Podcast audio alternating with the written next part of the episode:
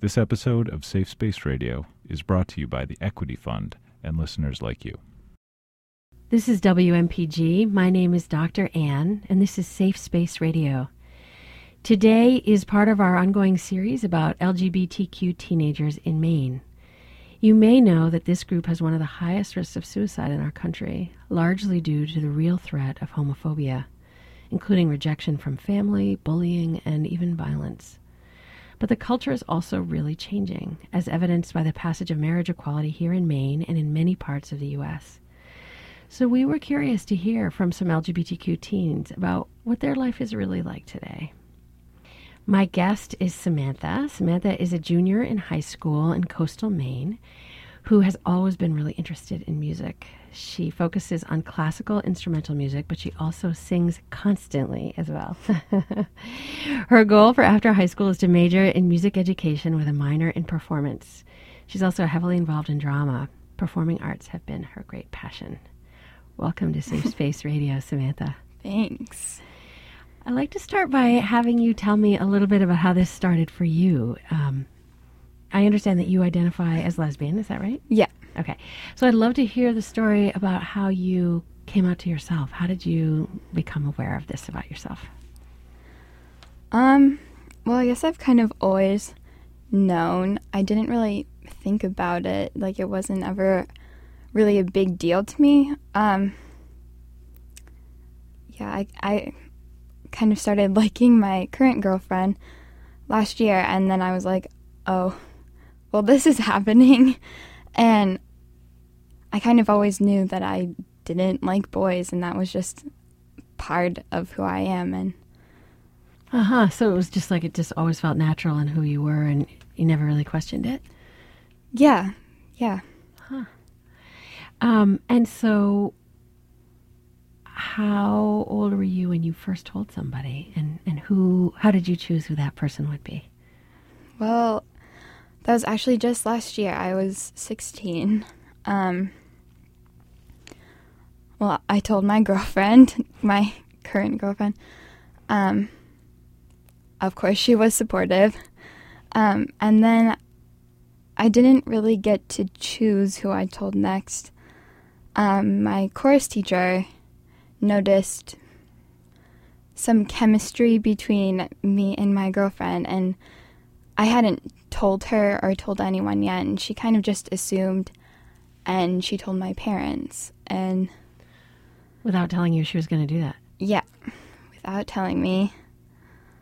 So that was a huge deal, and I remember going to my girlfriend's house with two of our other friends um, to help her record this final for her exercise class. And my mom called me and was like, I spoke to your chorus teacher. We need to have a talk later. And that was how that happened. Like, I didn't really get to choose.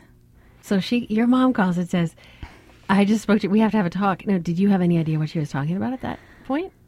Um, well, I kind of assumed because there was just like a tone in her voice. It kind of gave away that it was something she was feeling negative about. So then what happened? Um, well, I, uh, that night I just went right to my room because I, I just didn't want to talk about it that night and have a negative conversation about it. Because it was it was new to me like this whole process of coming out was new to me. And then the next morning we had like a 4 hour conversation. And that did not go well um I got it's just a phase um you need to stop spending so much time with her maybe you just need a break. And if this is who you really are, then we'll deal with it. But this isn't you. You've never been like this before. And obviously, it is me. I mean, I've known they they just didn't expect that from me, I guess, because I look feminine, I guess. And yeah, later that, like two weeks later after this conversation, I got, you, you've never looked like a lesbian. You've always worn pink. You've always worn tutus when you were little. Like you walked around the house in tap shoes. You've always been girly. And I had to explain that gender expression and sexual orientation have nothing to do with each other. You're just who you are. And I don't know, I guess it still doesn't click for them. The fact that you're a lesbian doesn't click, or the fact that you're girly and a lesbian at the same time? Both. Um, they still think that I need to spend less time with my girlfriend because it's changing me. It's making me gayer. They, I guess. Um, I don't. I don't think that they believe that I am actually a lesbian. I think they believe that my girlfriend made me gay. Oh, so they they worry she's a quote unquote bad influence. Yes. And are they are they trying to restrict the contact you have? Like, do they ground you? Do they give you curfews? How how does it play out? Every time I want to go out and hang out with her on the weekend, it's why are you spending so much time with her? You should be at home. You should be practicing your instrument. You should be doing homework. You shouldn't be spending time out. You see her during school. Every time I ask, it's a constant fight. Do you get a sense of what their fears are if you are a lesbian? I'm not sure, honestly. I think maybe they're embarrassed. I mean, I'm I'm sure they just wanted the normal life for me. A husband, kids, but I guess what they don't realize is that this is normal for me. And um, same sex couples can still have kids. and I just don't think they get that. They, so they're equating it with loss. It sounds like they're afraid that you might not get to have the things that they always hoped you'd have, or that maybe they won't as grandparents. Do you think that's part of it? Um, I guess so. They've they've never really been the biggest supporters of homosexuality. I guess. Um, I got things like I mean before I before I came out to them before before gay marriage was legalized my dad said to me if we legalize gay marriage then we have to legalize things like bestiality and Oh. as a middle schooler who was just trying to like figure herself out that confused me like why why there was a comparison between the two things and why there was such a negative reaction from him.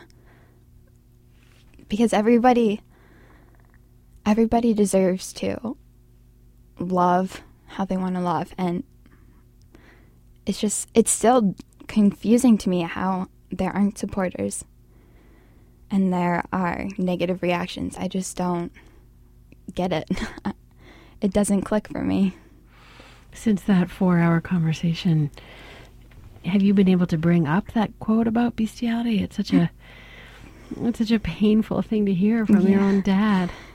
Yeah.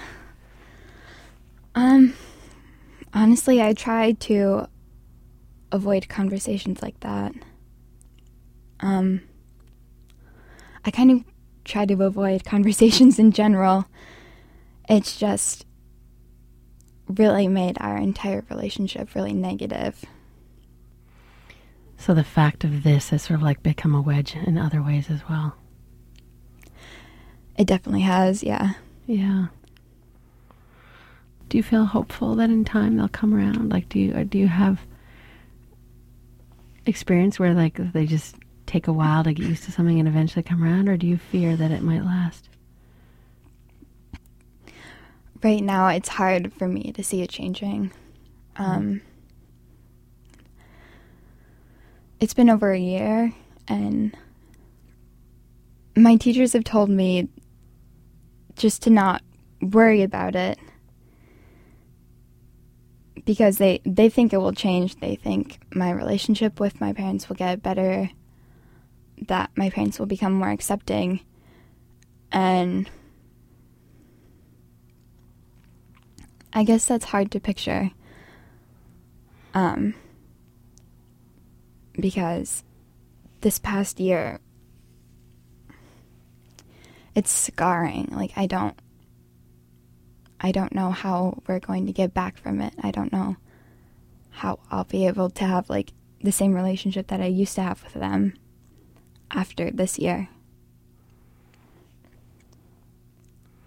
I am struck at your courage in talking to me about it. You know, it's clear that you've had really painful conversations in trying to talk about this. And what was it that made you want to talk with me? Um, well, I have a bunch of friends who are out, and their parents and their friends have been really supportive, and that just wasn't my experience. So I wanted to share that side of it. And when you say that, like, what do you mean? What's a? Do you have a story about that side of it? Oh, um, well, my best friend since sixth grade, um, I don't know, we were basically like sisters.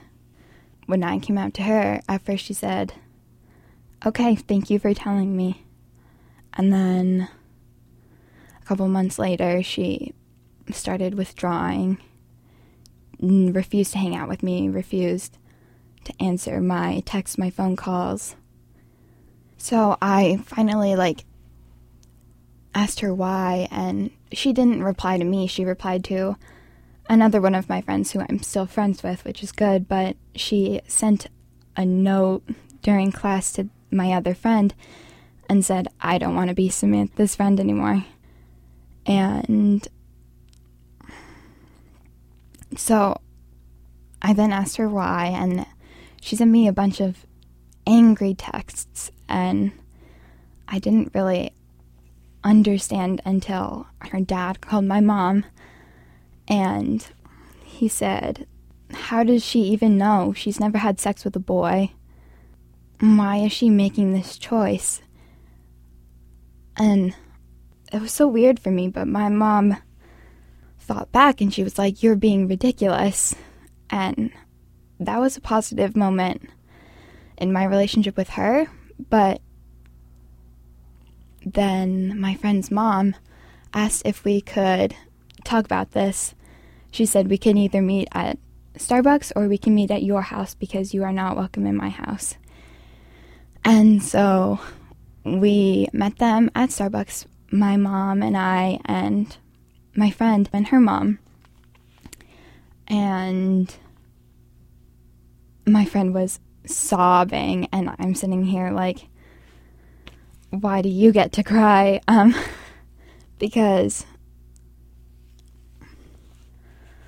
they were just like coming at me like, why are you making this choice? You're hurting so many people you love. You're you're gonna lose everyone and hmm.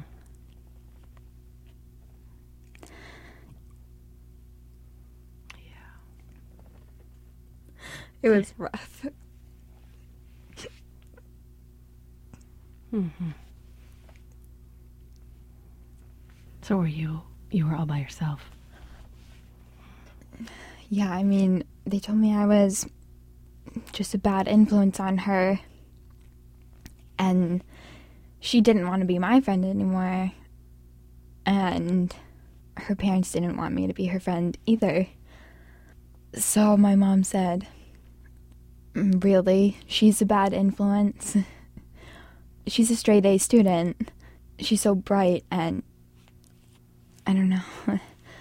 I I still wonder how I'm a bad influence. It sounds like they're afraid you're gonna you're gonna quote unquote make their daughter gay. Yeah. Like they Um, believe you you would have that kind of power. Yeah. But what's funny is she is currently best friends with an out and gay boy at our school. I think it's just the fact that I'm a girl, I'm a lesbian, and she's a girl. And I don't think that's fair. I wasn't going to make her gay. That's not something that's real. That's not a choice. That's you're you're born like that and I don't know, that whole experience was pretty rough. It sounds it. It also sounds like your mom, despite her own issues with your sexuality, actually tried to really come to your defense. I think she'll support me when other people are being negative to me, but as far as my relationship with her is, she she rarely says those things to me. She rarely tries to like support me and just be there for me. It's just like that's not our relationship anymore. So what I'm hearing is that ever since that chorus teacher called your mom, there's really been a lot of loss with the people that you were closest to, your parents and your best friend. Yeah. Hmm. It's been an interesting ride the past year. And you, I mean, what part of what strikes me is how much has happened just in a pa- in a year. You know that you have a girlfriend, all this has come out, and, and that here you are now, a leader in your high school GSTA, the Gay Straight Transgender Alliance, and in the statewide GLSEN group, which is the Gay Lesbian Straight Education Network, which is quite powerful. That you have come forward like that and been willing to take on these kinds of risks. What inspired you to do that? What inspired you to to become such a, a visible leader in your school, given the kinds of painful losses that you were also experiencing at the same time? Well, I think it was because of my painful losses, to be honest. Um, going through that myself, I don't think that other kids should have to. Like there's no there's no going back for me. There's no like fixing that. But there are ways to prevent that from happening in other kids' lives. And I think that's what we should work towards.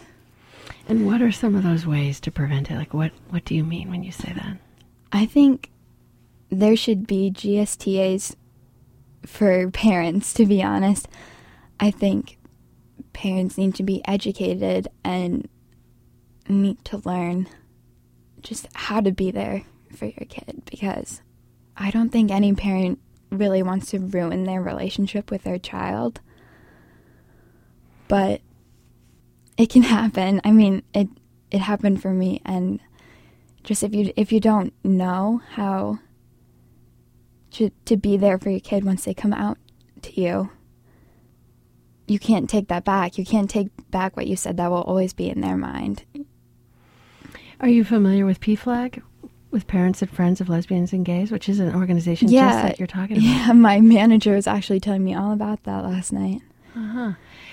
I mean, one of the things, you know, I wonder how how do you think it might go if you invited your parents to go to a meeting of that? Um, to be honest, I don't think they'd go. They'd probably come up with some excuse like, we don't have enough time to do that right now. We don't. We can't fit that in our schedule. We have to do this, do that. We can't go to this meeting. Mm-hmm. So you are, and it sounds like really inspired by your own experience, so much wanting to protect other kids from ever having to go through this. Yeah. Yeah. Do you feel like your school, GSTA, um, is a place where you can share your sadness about this? I do.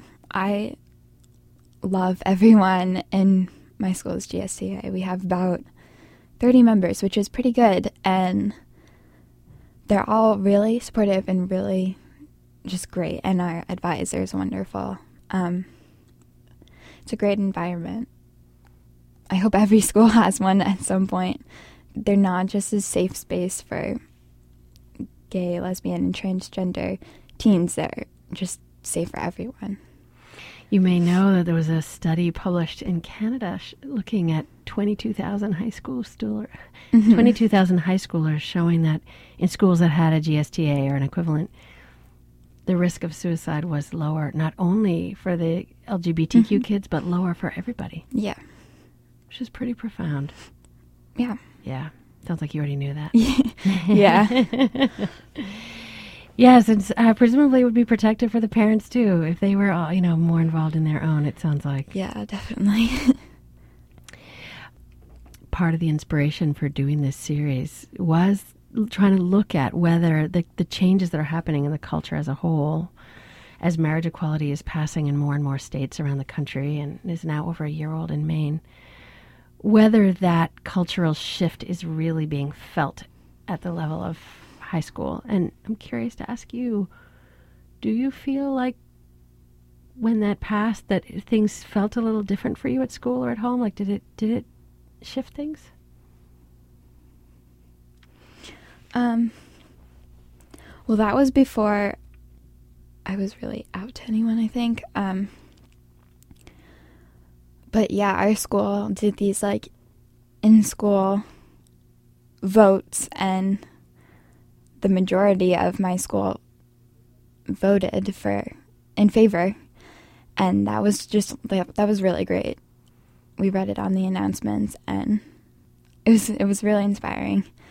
I think I think it is able to be felt in school. I think there's been discussions about it and people are actually really positive about it. Um I wish it would be felt more in my own home, but being able to go to school and feel differently about it, that's that's good.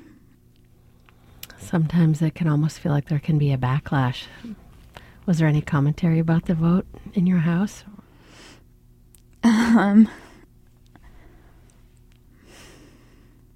well, multiple times the the comment about bestiality has come about. Um, multiple times not just the one time that was the first time that I had heard it that one time. Um, that was before I was even in high school, and since then it's been said like twice. Um, but each time it's just like a knife in the chest. It's like, why? Why is that comment being made? right it makes no sense to your own based on your own experience Yeah. yeah yeah um, are there teachers in your school who are out Yes, there is. Um, he married our GSTA advisor. Actually, he married his husband this past summer. And how did that go how how did, was that celebrated at the school He announced it at our school's graduation last year. A standing ovation. It was it was great. So and your, were your him. parents there No, Ah. they weren't. Um, So the whole school and the parents at the graduation gave him a standing ovation that he was going to get married. yeah, How touching. yeah, So it sounds like in some ways you live between two worlds. You have one large culture that you're part of that really celebrates this. And you feel that through the vote, through the group that you're part of, through that kind of standing ovation. And then you live in another world where there's great judgment and lack of understanding. And yeah. how do you navigate between those two worlds? It's honestly really challenging. I I'm able to share my opinions at school and I talk about it all the time with my girlfriend, with my friends. And they all agree with me. They're all really supportive. And then I go home and I just try to avoid talking about anything related to the subject. I don't share my opinions on anything. And that's how I kind of just avoid heated conversations. I just don't share. You said that you would love for parents to be part of a, a group of their own, and I'm curious if you were leading a class of parents whose kids were all about to come out to them but hadn't yet, what would be the things that you would want those parents to know about their response? Well, I'd probably emphasize that they're still your kid. They've always been this way.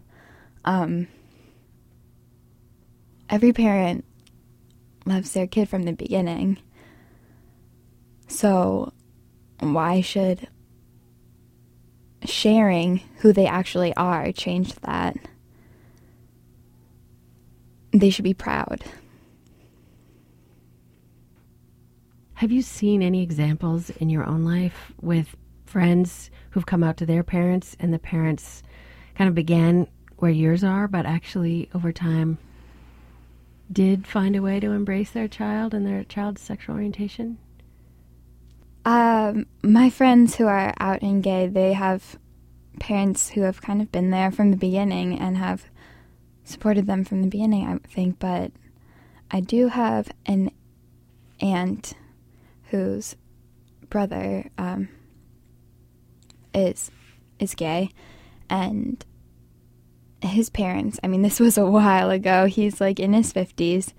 Um, when he came out to his parents, his parents were like, "Oh boy, this is this is not you. This is not natural." But they've grown into really accepting parents, and they're now like eighty, I want to say, and their entire family is so supportive of him, and he has two kids and a partner they haven't married and it's really great to see And this is in your own family.